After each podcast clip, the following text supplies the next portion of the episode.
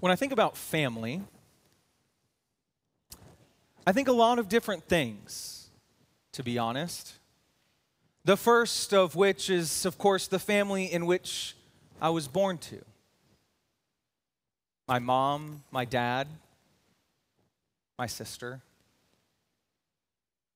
my immediate family unit. But then I could expand that a little bit to also include my grandparents, my aunts, my uncles, my cousins, my extended family. But then I also started thinking about others that I call family, such as my church family.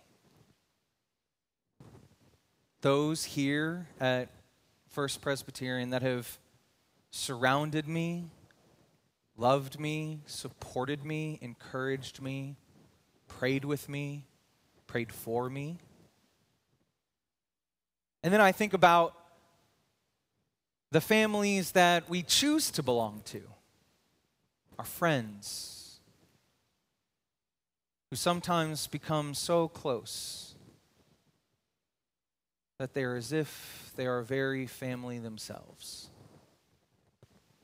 family. It's an exciting and an encouraging thing for me. And as we come together today, it's, it is in its essence a celebration of family, a celebration of the families that God put us in and brought us into. As we look at these tartans around the room, each one is a representation of a family. And maybe you don't find your name on necessarily one of these tartans, but know whether your name is there or not, you are also included among the family. However, you may identify that, whether it's blood or bond. And so today, our scripture this morning comes out of Ephesians chapter 3. Now, Ephesians is a funny book in the Bible. I, I think it's, it's a little bit funny. Because Paul is writing it to the church in Ephesus, which is a port city. It is full of all kinds of different people from all kinds of different backgrounds.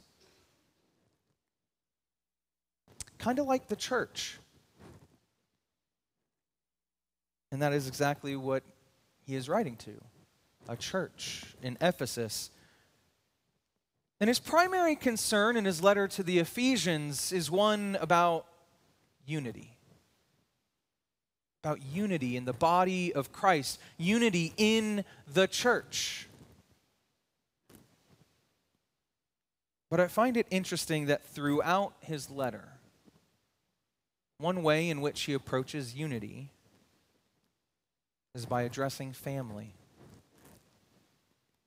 by talking about the family unit. In fact, if you look through all of Paul's letters, I could argue that every single one of them involves some commentary about the importance of family, about the importance of being joined together First, he talks about husbands and wives and their relationship of love and respect toward each other.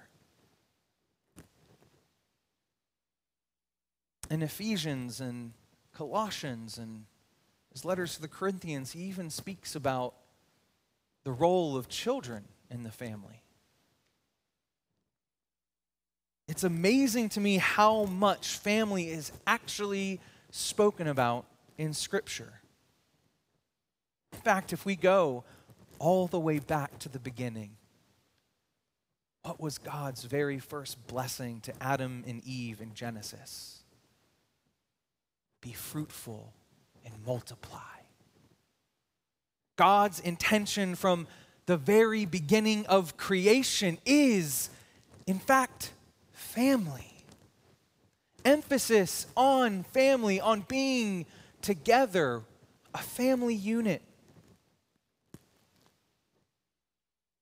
And so today, hear this passage from Ephesians chapter 3, 14 through 21.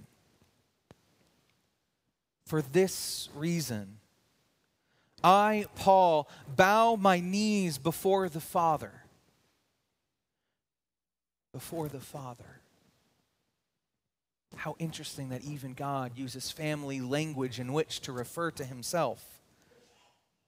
From whom every family in heaven and on earth is named, that according to the riches of his glory, he may grant you to be strengthened with power through his Spirit in your inner being, so that Christ may dwell in your hearts through faith, that you, being rooted and grounded in love, may have strength to comprehend with all the saints what is the breadth and length and height and depth, and to know the love of Christ that surpasses knowledge, that you may be filled with all the fullness of God.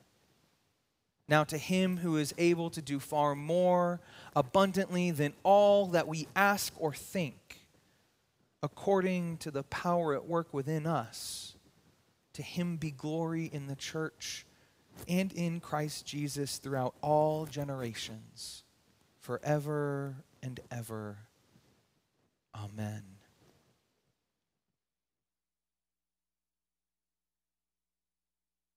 I just love that passage. I love that Paul makes very clear the importance of family from the Father. For this reason, I bow my knees before the Father, from whom every family in heaven and on earth is named. When God created in the beginning, He had the intention of family being an important part of His creation. We've already talked about how the very first blessing for Adam and for Eve would be that they would be fruitful and multiply. But from there, we begin to see story after story about families. It wasn't that just Noah got on the ark, it was Noah and his three sons and his sons' wives were included.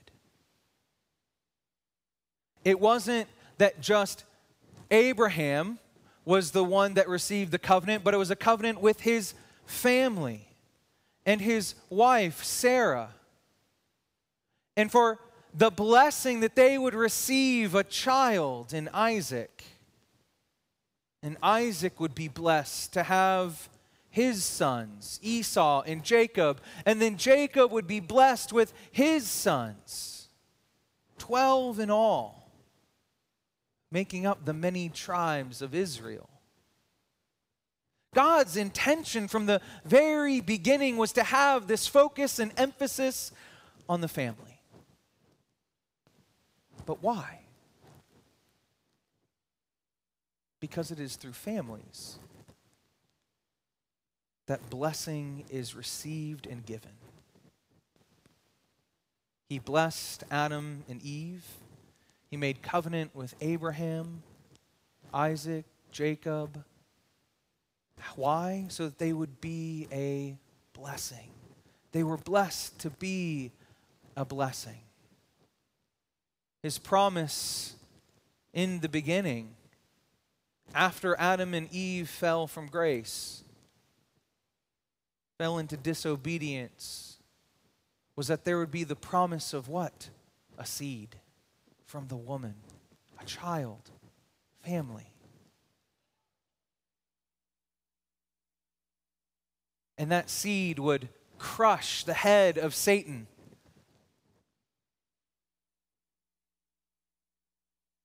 so that sin would be forgiven. That we would have eternal life. How did God decide to send Jesus into the world? Through a family. Could have been very easy for Jesus to become a part of this creation by descending from heaven himself. Nobody would mistake who he was then. But God used family. God used family. One of the verses that I think about when it comes to family actually comes out of Joshua 24, which is maybe a passage you've all heard before, or maybe you've seen it written in a household on like a little plaque and it's hung up over a doorway. But I love this. This is Joshua and the people of God entering into the promised land and recommitting themselves to the Lord. And this is what Joshua says. He says, Now therefore, fear the Lord and serve him in sincerity and in faithfulness. You see, there's an important emphasis there that there's to be a fear of the Lord, a, a service to Him in, in sincerity and, and faithfulness. And as we read through and keep going through that letter to the Ephesians, we learn that, that Paul says no different. That the role of the father and the mother is to instill the commands of the Lord within their children and to teach them to obey them. What is, what is the father and mother instilling? A fear of the Lord, to serve him in sincerity and faithfulness. To put away the gods that your fathers served beyond the river and in Egypt and serve the Lord. And if it is evil in your eyes to serve the Lord, choose this day whom you will serve, whether the gods your fathers served in the region beyond the river, or the gods of the Amorites in whose land you dwell. But as for me and my house, we will serve the Lord. That can also be translated as, But as for me and my family, we will serve the Lord. It's an encouragement, an exhortation that we as families have the responsibility to each other. But even more than that, that our responsibility to one another does one thing it spurs us to faithfulness to God. It reminds us of His faithful covenant from the very beginning. The blessing of family that as we engage with one another, that other families too are blessed. And so, for this reason, I bow my knees before the Father, from whom every family in heaven and on earth is named.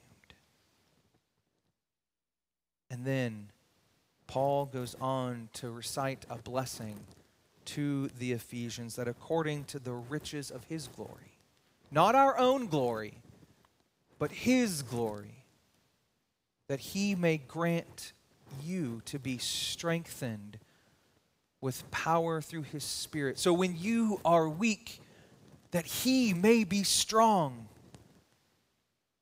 in your inner being. Not necessarily a strength of body, but a strength of spirit. So that Christ may dwell in your hearts through faith, not through works of the law but by believing in faith that He is who He is, that you would be rooted and grounded in what? In love. Our primary call as Christians to love. That you may have strength to comprehend with all the saints. That is the family of God what is the breadth and length and height and depth? and to know the love of Christ that surpasses knowledge. That one does throw me for a loop. Because he says to know the love, but it surpasses knowledge. Praise be the work of God in our lives. And that you may be filled with the fullness of God. And now, Tim, who is able to do far more abundantly than we ask or think, according to the power at work within us, that is his Holy Spirit, to him be glory in the church and in Christ Jesus throughout all what? Generations. Again, that family language, blessings upon blessings, blessed to bless forever and ever. Amen. You see, I truly do believe that the Lord wants to work within our families, both those in which to which we were born, but for others, for those to which we bond, friends, neighbors that have become close, who also participate in this family existence with one another so that in our families we would better reveal Jesus Christ to the world, who himself was born into a family. A family that in him, through him, all things were made. That in Jesus coming in the form of a babe and living the life that he lived, perfect and without sin, he went to the cross for you and for me, for the forgiveness of our sins, and that we are forgiven. If all we do is call upon his name and believe in our heart that he is Lord, he will save us. For he rose from the dead, putting death in its grave that we would be restored into relationship with our Father who is in heaven and may live eternally in that relationship forever and ever and ever. This is the good news of Jesus. This is the good news of faith. This is the good news of family given and blessed by God. And so today we will have the opportunity, each one, as a family, to come forward and to receive a blessing. This blessing found in Ephesians, so that you would be blessed to bless others. Let us pray. Good and gracious God, we are thankful for the good work that you have done in this church and that you are doing in this community and in this world. Lord, when all seems lost and hopeless, we know that we can be full of hope. Because even in the darkest night, there is a glimmer of light, which is the Christ who came into the world and was the light of the world and the life of men. We love you, Lord. Amen.